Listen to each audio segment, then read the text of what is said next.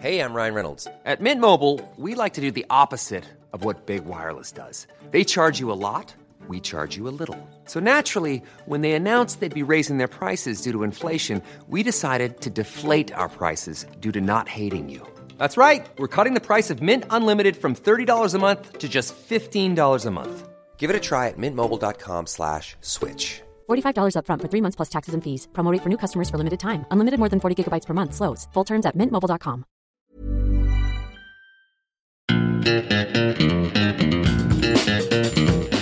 Hi there and welcome to Stock Club, podcast brought to you by My Wall Street. I'm Mike and joining today's episode is Anne-Marie from the My Wall Street analyst team. Today we say bye-bye to Bed Bath & Beyond as the beleaguered retail empire finally falls to bankruptcy, but not before it took plenty of retail investors' cash with them. We also break down some big tech earnings and decide whether Google's valuation is looking attractive, as well as asking the important questions like does Taylor Swift have a CFA? Anne-Marie, how are you? Just myself and yourself today. Emmett's gone fishing, I think. Is that the official the official news? Emmett has gone fishing. Yeah, that's what he put in his uh, out of office email. All right. Well, he could have been good and brought us with him. Um, I'm good. I actually keep seeing a reference to a show online that I would like to briefly discuss. I have not seen the show. I just keep uh, it's it's an American show. It's on Freevee, which I believe is owned by Amazon. Couldn't tell you what it's on in Ireland or the UK. Um, and it's called Jury Duty. And the premise of the show is it's a, a, full, complete jury. They have a full court case, except everyone is an actor, with the exception of one man who thinks he's there for regular jury duty. I've, I've actually watched the first two episodes. Have you? Is recommend. it good? Yeah, it is. Uh, there's a there you'd actually recognize some of the actors. They're like bit part people from like Parks and Rec and stuff. And then there's one guy. Oh, it's James Marsden. He's like properly James famous. Marsden. Yeah, yeah, yeah probably, but he plays it it's good. And the, the guy they got, I'd say that I don't know if they got really lucky or they did it a bunch of times, but he's like the most like innocent sounds harsh, but genuine, like kind of nice guy. Yeah. And he's just like rolling with all these punches and stuff. It's funny. It's very weird Truman yeah. show come to life thing, but yeah, if you yeah, can find it, I recommend that's what I heard. I, I want to watch it because I heard an interview with the creator and she was like, it's completely real. She was like, we turned on all the cameras and had a full, like, she's like, all the actors that we were all there for eight, nine hours, just let the cameras roll. And she's like, we just cut it down. And I was like, that's an insane premise to get greenlit. But um, yeah, I want to go watch it. Yeah, I would recommend. Uh, but like, yeah, it could have been an absolute disaster as well. Like your man oh, yeah. could have just flipped the lid because it's in a pretty hairy situation. Yeah. Um, but yeah, segue into another disaster, and that's uh, Bed Bath and Beyond are finally, uh, well, not kicking the bucket 100%, but they've finally filed Chapter 11 bankruptcy, which is about five months slash five years in the making. Yeah. Um. So yeah, you got a chance to kind of dig into this one. So mm. what's let's go through the timeline first. Like, why now, and why is it taking so long? I guess because this is in the offing for a long time, wouldn't it? Yeah, definitely. Just to kind of go back, I suppose, to a year is when we'll start to unpack. Which, eh, like, that doesn't even cover like the meme stock thing, which is definitely when Bed Bath & Beyond probably came to the vast majority of like international investors' attention. It very much got hyped up along with AMC and GameStop, and all of these businesses have that kind of similar attribute of being in, I suppose, terminal decline. You know, we, we all kind of have this inclination of this business probably isn't going to be around in the next ten to twenty years. It just something about it, it's just going out of style. And interestingly, this point was referenced by Warren Eisenberg, who actually founded Bed Bath & Beyond in 1971. He gave a pretty interesting interview to the Wall Street Journal a couple months ago, um, in which I learned that Bed Bath & Beyond used to just be called Bed and Bath. No Beyond. hadn't gotten there yet. um, he basically said in the interview, "We missed the boat on the internet." Like that is what he indicated was was going to be the death of the company, and that was several months ago. And he was probably right overall. Um, Wait, he, only realized that several months ago, or I'd say he noticed it a couple years ago because he hasn't been involved in the business, so he probably just stepped away. Um, but the question is kind of why now? And uh, if to, to answer that, we go back to about June of 2022, and that's when when Bed Bath Beyond was coming to the end of an experimental period led by at the time CEO Mark Tritton and he seems to have wanted to give Bed Bath and Beyond a more premium brand. So he scaled back coupons, which Bed Bath and Beyond is so famous for in the United States. Every month you get a 20% off coupon in the mail. And that is like currency to suburban mothers. They love that stuff. But Bed Bath & Beyond scaled back on the coupons, which was probably strike one. Um, and then they started kicking out traditional brands because they wanted more private labels. They wanted to just a bit more of an esteem idea. And I think this was probably an effort to justify Bed Bath and Beyond's massive store footprint. At its peak, it had something like 1,200 locations in the United States. That's pretty substantial.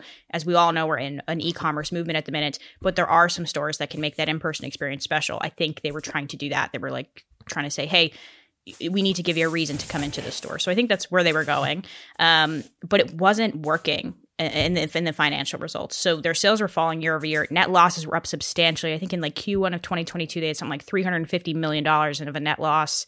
That's horrible. Sales are down like 25%.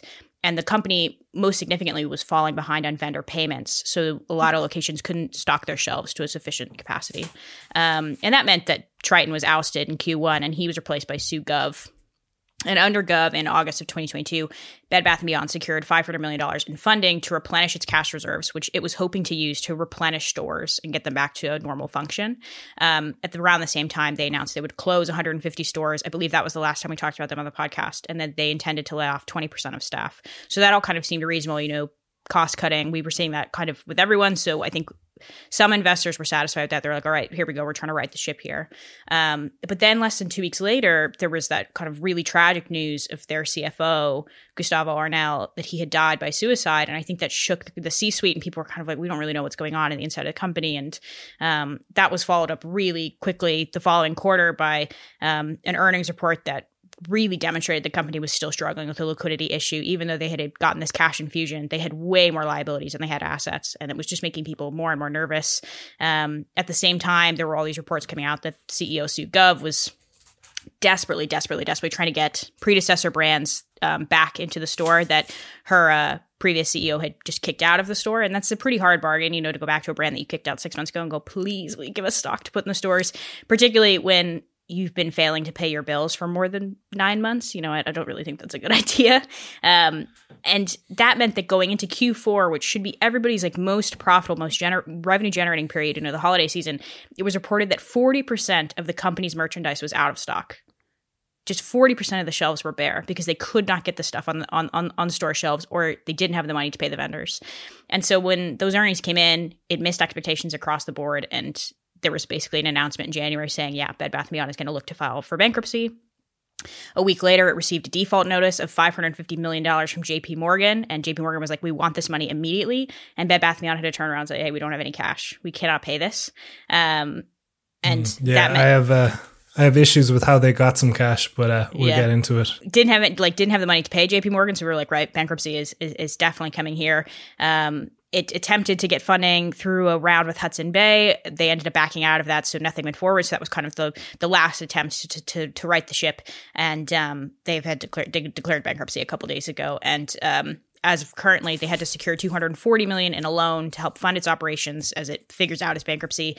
Um, as things wind down, it currently is looking like for the next month or so, its stores and its website are going to remain open as it attempts to liquidate the entirety of its merchandise. Um, and in its bankruptcy filing, Bed Bath & Beyond said that it has 5.2 billion dollars in debt and assets of just 4.4 billion.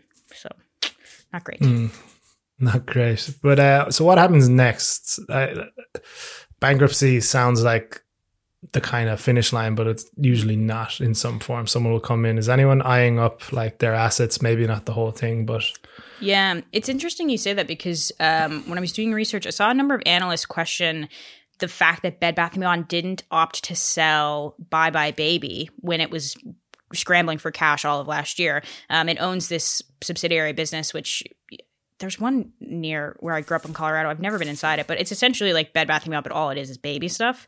Um, I don't know how successful it is, but people are like, if you have this secondary brand, why would you not try and sell it? I would say it was probably something they looked into and no one was interested. Um, so as of right now, I mean, we're we're only the first couple of days into this bankruptcy process, but currently it's looking like there is no one to buy it. Like no one has shown a public interest that we know of.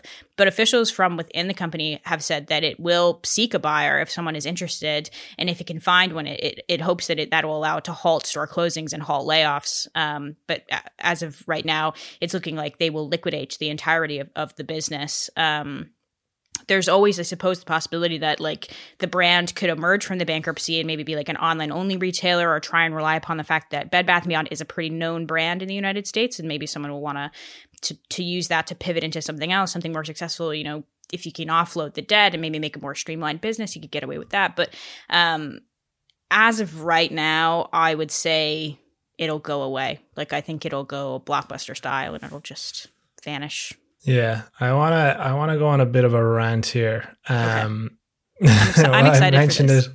Oh, no, it's just I think it needs to be kind of pointed out. And uh, if you ever read Matt Levine, he writes a newsletter for Bloomberg. He's great at all this stuff, but um, the the whole situation is pretty murky. We'll, we'll say that uh, nothing illegal per se, but murky is kind of a complimentary way of looking at it. Uh, just with like Bed Bath and Beyond's management and its board, they didn't swindle retail investors out of any money. Like it wasn't a hustle. There was no con here, but they certainly managed to inflict a lot more pain than say was necessary.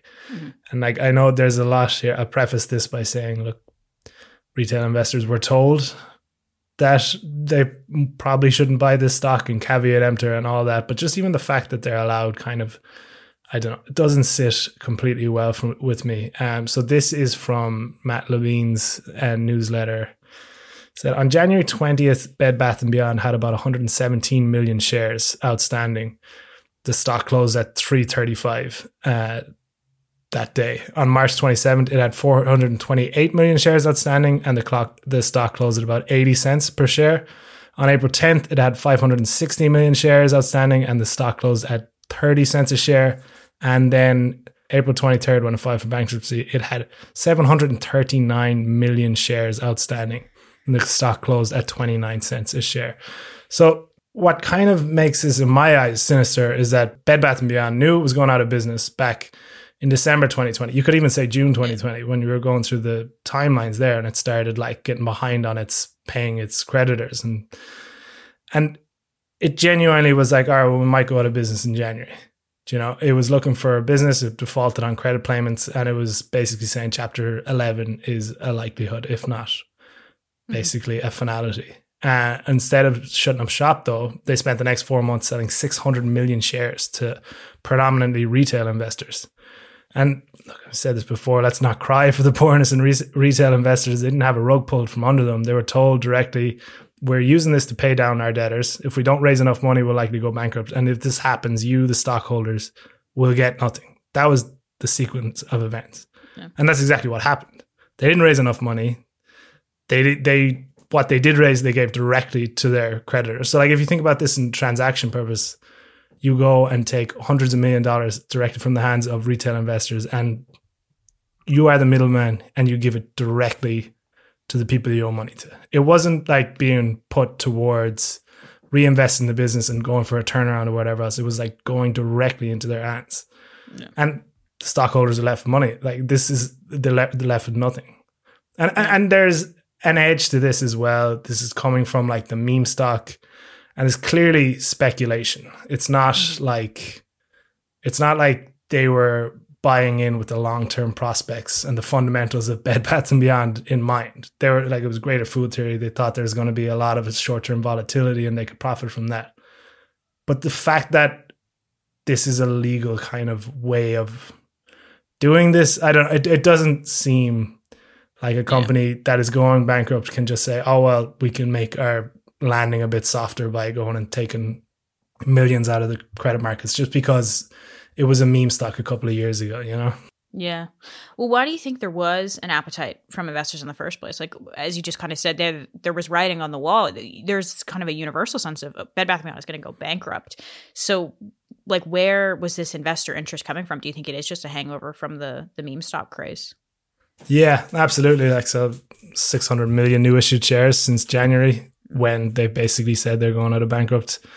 It's just gambling. Um, they were bought to trade and speculate and greater fool theory. You don't have to, you know, you just have to find someone who wants to buy it at a bigger price than you. The valuation of it doesn't matter. And I think that's what the vast majority of investors who bought these shares had in mind when buying them.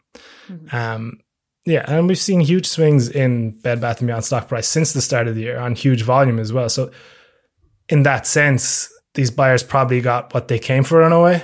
Um, but yeah, like th- th- this trend of bankrupt or on the edge of bankrupt stocks becoming flavor of the month is a worrying one. Like, do you remember was it 2021 when Hertz Yeah. had filed for bankruptcy and tried to raise money in the public markets after it had filed for bankruptcy? yeah. and, and like they got stopped but like the fact that they tried and the fact that there was an appetite for that i remember there was a crazy week when the stock would jump 100% in a day and then the next day fall another 100% and and that, that that's just it's just casino casino antics i suppose from the investors but my concern is that for a certain cohort of investors that's been their introduction to the stock Yeah. market and to the public markets it's it's not just a flash in the pan, we'll say, because this has been around since the start of 2021 was kind of when GameStop, GameStop all kicked off. GameStop. Um, so yeah, I, I, I don't know. It, it doesn't really sit well that this is allowed, and I'd say there'll probably be lawsuits and all the rest. But if you're Bed Bath and Beyond, you're like, yeah, well, we told them we were going bankrupt, and they bought it anyways. So it, it's muddled, but it, it doesn't really sit well with me. So yeah, that's kind of my rant on things. Yeah, there's a new financial TV show that's on Netflix. I can't remember the name of it, and and I saw a clip of it uh, the other day on Twitter, and it was a guy, and he was just interviewing this regular couple, and they had kind of gotten in on the the meme stock craze, and they had initially made a bunch of money, and live in the interview, the husband revealed that something like eighty percent of their money was locked up in stock. It was um what's the sports gambling stock that went public in 2020? DraftKings. Yeah, DraftKings. He had he had put all of their money, like they'd made a good bit of money, and he put it all into DraftKings stock, which obviously has had this massive correction. It's down like sixty or seventy percent, and it's all locked into this stock, and they just had access to no capital. He's like, I can't, I can't move it. It needs to come back up.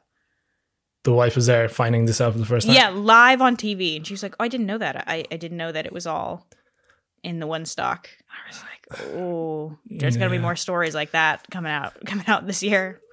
Yeah, and it's just like, look, I, I, I, I feel like slightly old man shouting at cloud, but this is a way to put off young investors. Do you know Oh, what yeah. I mean? Definitely. Um, Um, so- get get them back into the the less interesting, less exciting world of large cap stocks. Hey, I'm Ryan Reynolds. At Mint Mobile, we like to do the opposite of what Big Wireless does. They charge you a lot, we charge you a little. So naturally, when they announced they'd be raising their prices due to inflation, we decided to deflate our prices due to not hating you.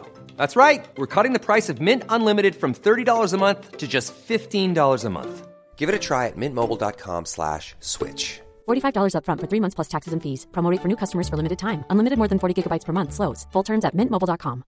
I'm Sandra, and I'm just the professional your small business was looking for. But you didn't hire me because you didn't use LinkedIn jobs. LinkedIn has professionals you can't find anywhere else, including those who aren't actively looking for a new job but might be open to the perfect role, like me. In a given month, over 70% of LinkedIn users don't visit other leading job sites. So if you're not looking on LinkedIn, you'll miss out on great candidates like Sandra. Start hiring professionals like a professional. Post your free job on linkedin.com/people slash people today.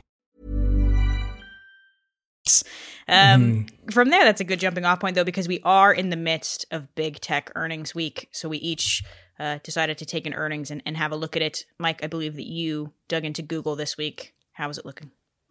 I did. It was very solid. Um, it's actually, would you believe this is the first time in the past four quarters it didn't miss consensus, consensus and estimates? Eh, bad. Yeah. Um, so yeah, I'll just do a quick run through of the big ticket items. We don't have to do too in depth analysis here. Um, so yeah, it beat on expectations for both earnings and revenue for the first time in a year. Uh, ad revenue was expectedly down year on year, so we're still feeling the pinch here amongst adverti- advertisers. They're being pretty tight with their pennies. Um, so yeah, I don't know. We're far from out of the woods on this one. I feel. Uh, we'll see. YouTube, uh, YouTube revenue was down year over year for three consecutive quarters as well. Um, I think the big ticket item to come out of this was probably the 70 billion share repurchase program. That's about 5% of outstanding shares of Google right now, which is no joke.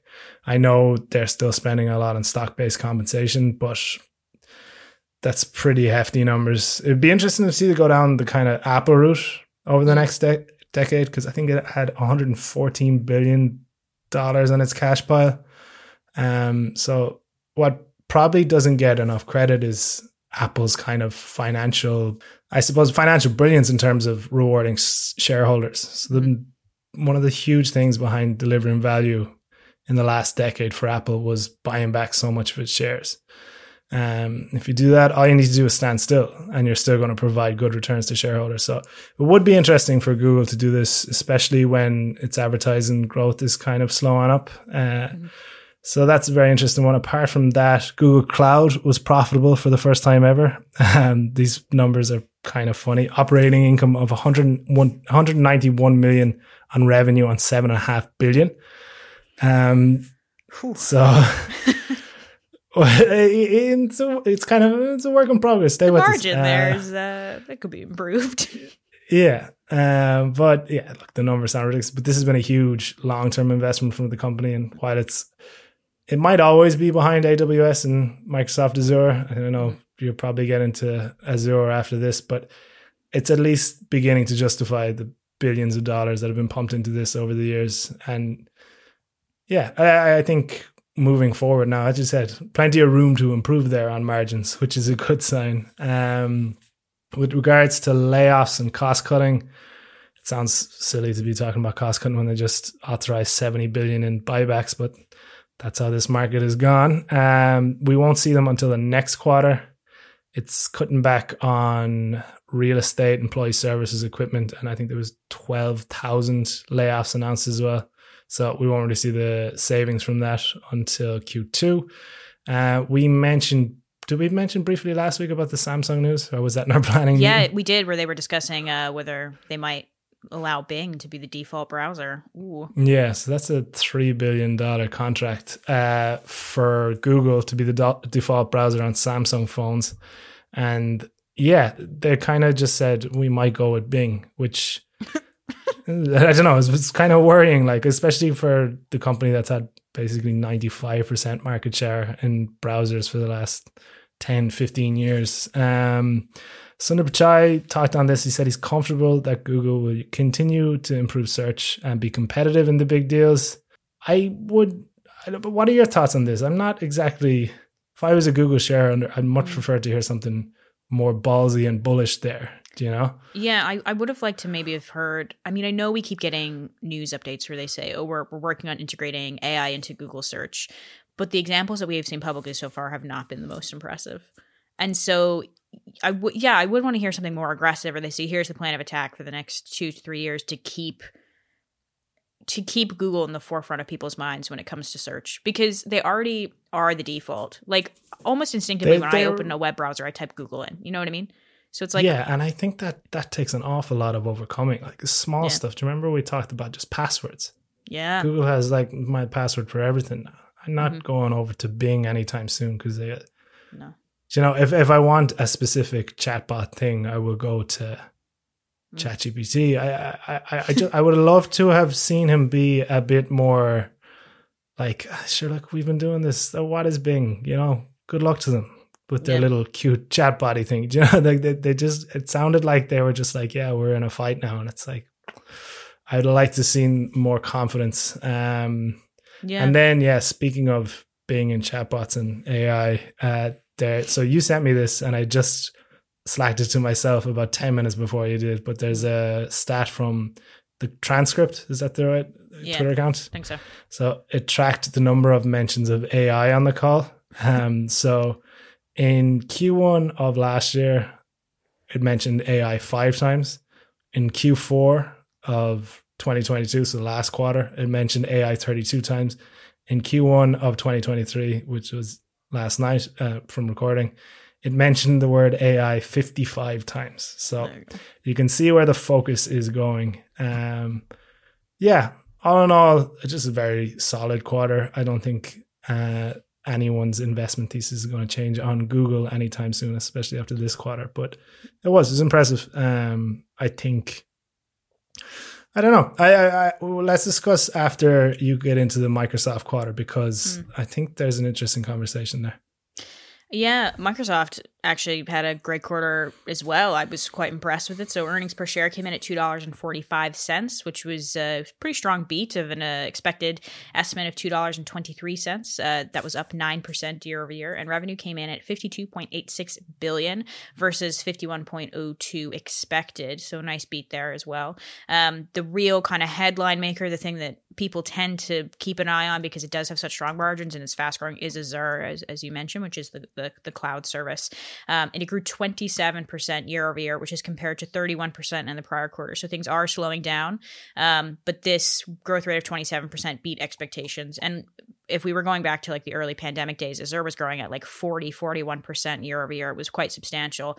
But I would have expected this type of slowdown. I mean, plus 25% growth is still pretty decent considering yeah, we like are 30 billion dollar revenue run rate or whatever it is. Yeah particularly when you know we're operating in a macroeconomic environment which is not the most friendly to businesses we know that plenty of people are cutting back on spending at the minute. So it's it's, it's certainly more difficult to to get a new customer in the door but to see this growth rate continue i was quite impressed by and there was a, a number of positive comments from the ceo on that. Um, looking further down into kind of the smaller sections of um, revenue we did we saw, saw, strong growth in the like public facing portion of the cloud. That was doing well. The only kind of negative note which again is something that we would have expected because of the macroeconomic climate was they reported a 9% decline in the personal computing segment um, which is to be expected. People aren't really you know picking up new uh, windows devices. And then also the windows oem which is the revenue that microsoft generates from licensing windows out to other pc makers that actually dropped 28% but because these two segments represent such a small portion of revenue,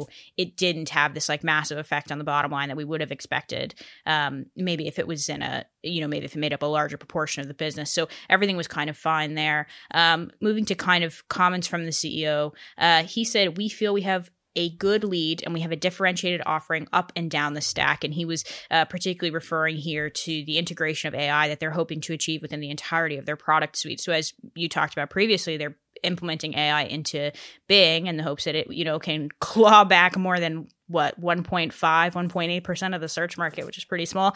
Um, but also i've seen kind of more interesting stuff is the integration into microsoft office suite which you know may see some type of predictive um, language capability be placed into Microsoft Word to help you maybe type fast or or become a better writer. I've seen kind of early samples of that have appeared in uh, Notion, which is a, like a note taking service organizational kind of writing tool that I use sometimes. They have implemented an AI successfully into um, their service, and I've used it a couple times. It's kind of funny. It always wants to write you a short story, and it will write you a quite hilarious short story. Yeah. Um. So I mean, I'll be yeah. interested definitely to see what that can do for I'd, the Office I'd like suite. To, I'd like to see that in Excel. Yeah, definitely. You know, like I'm not good at Excel. I'm just like DCF me, Google for the next ten years, yeah. please.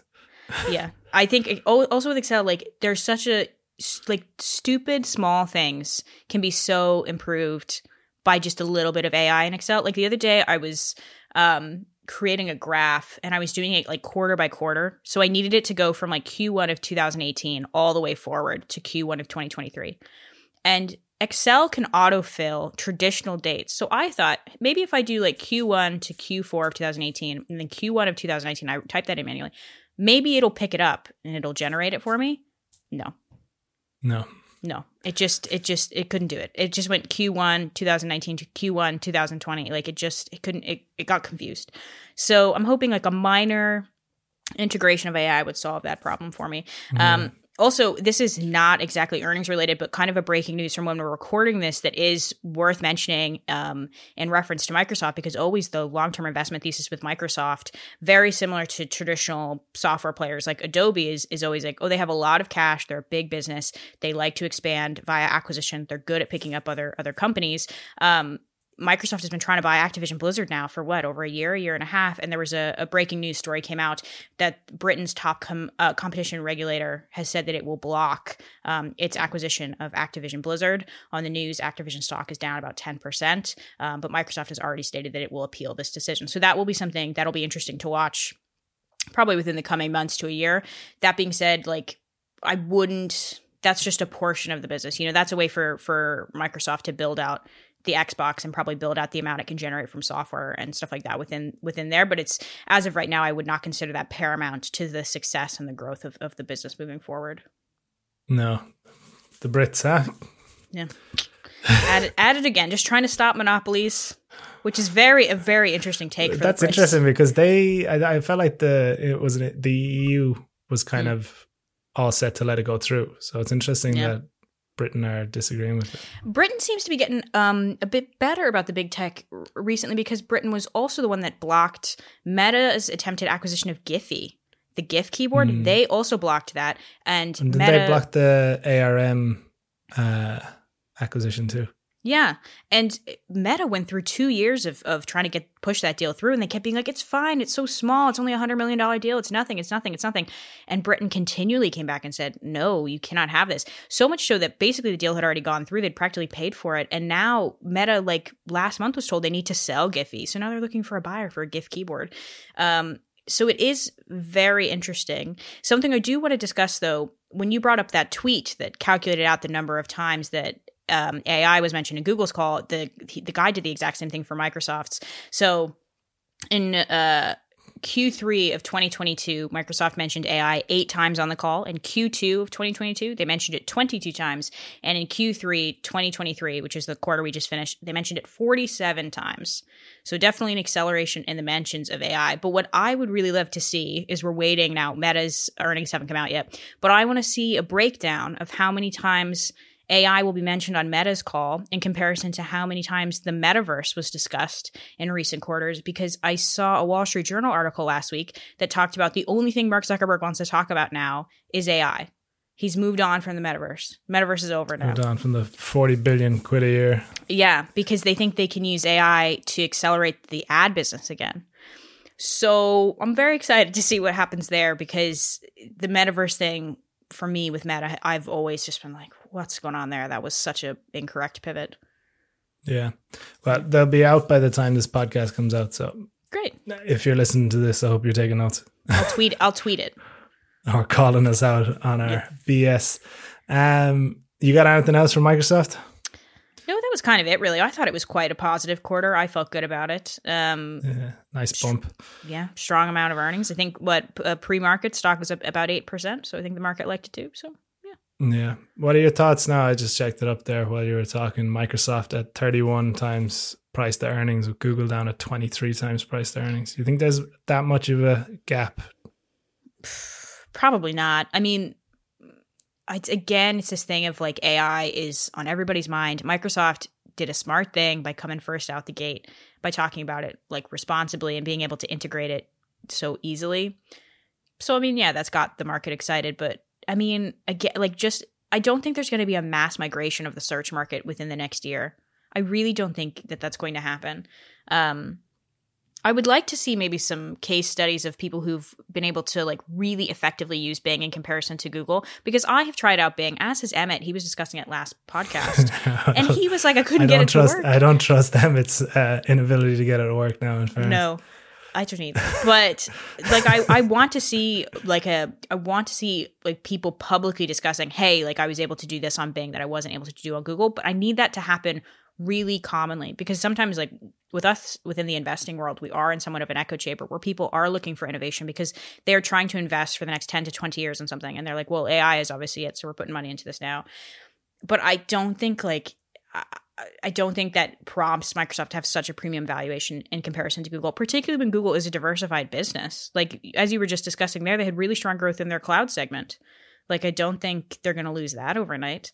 So yeah, it, it's it's um Google is definitely an interesting company at the minute, but I think the next couple quarters are going to really tell us how they will respond to a difficulty like this. So, yeah. Yeah, I'm kind of with you there. I, I just feel like that's slightly mispriced, but yeah. um, but we'll see.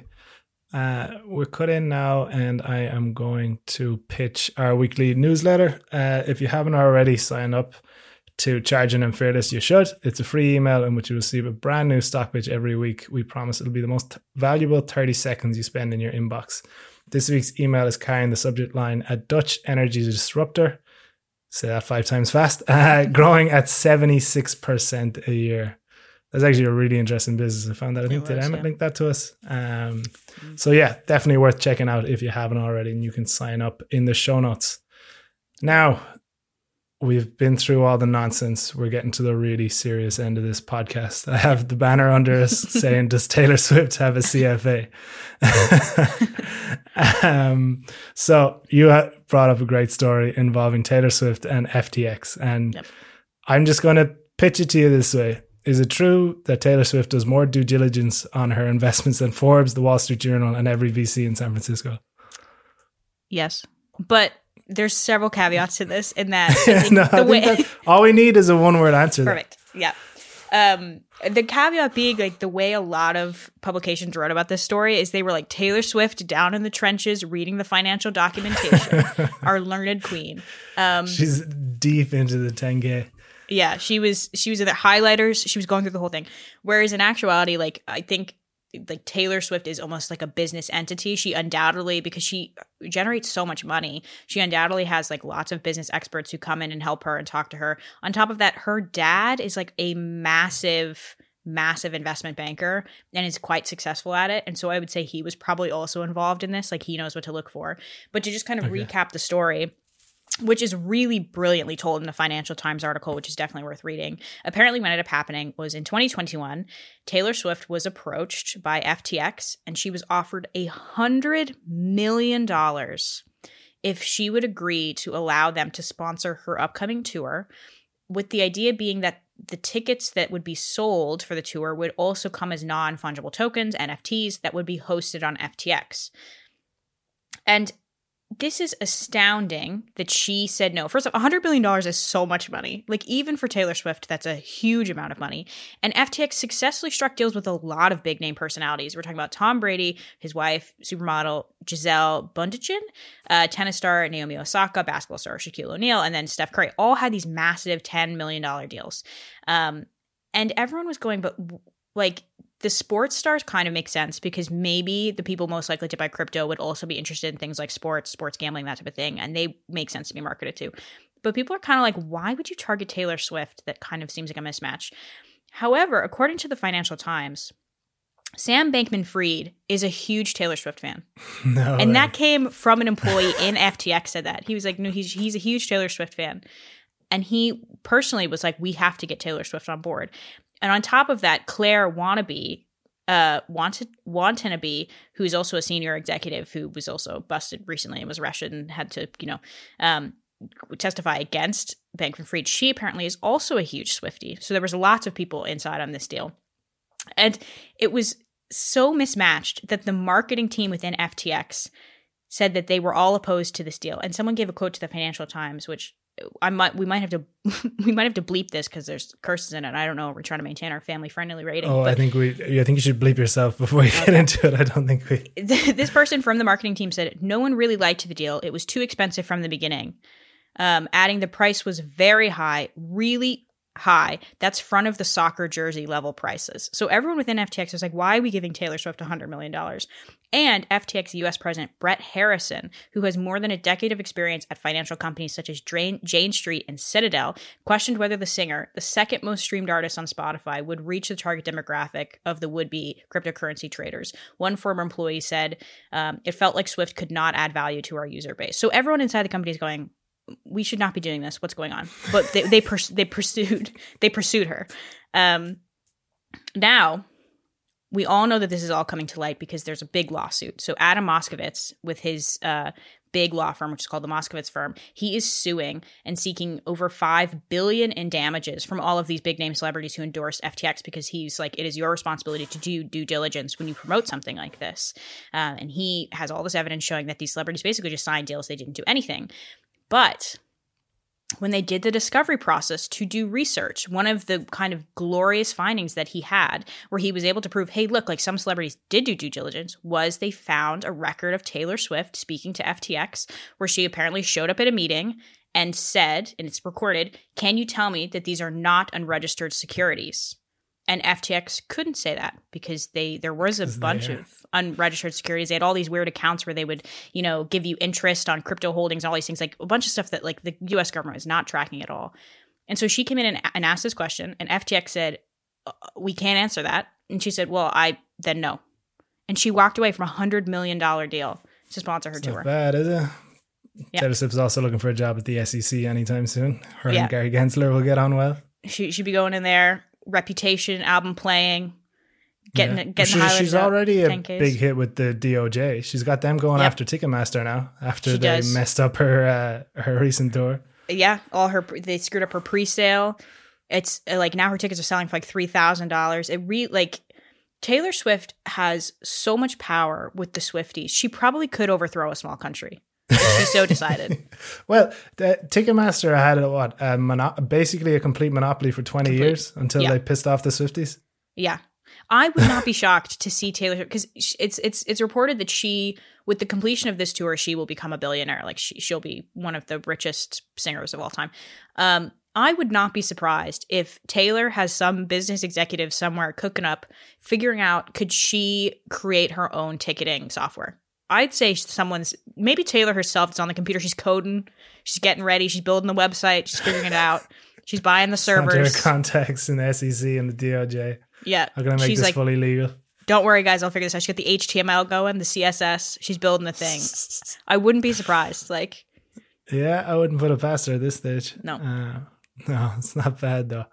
Okay, uh, we don't have any elevator pitches this week, so we're going to leave it there, folks. Emery, thanks very much for joining me, and thank you everyone for listening. Remember, if you have any questions you'd like answered or elevator pitches, which we promise are coming back next week, you'd like us to tackle, make sure to get in touch. You can find us on Twitter at My Wall Street HQ, on TikTok at My Wall Street, or simply just email us at pod at mywallstreet.com. If you're enjoying the show, make sure to tell your friends about us and leave us a review on whatever podcast platform you listen to us on. Thanks for joining, and we will talk to you next week.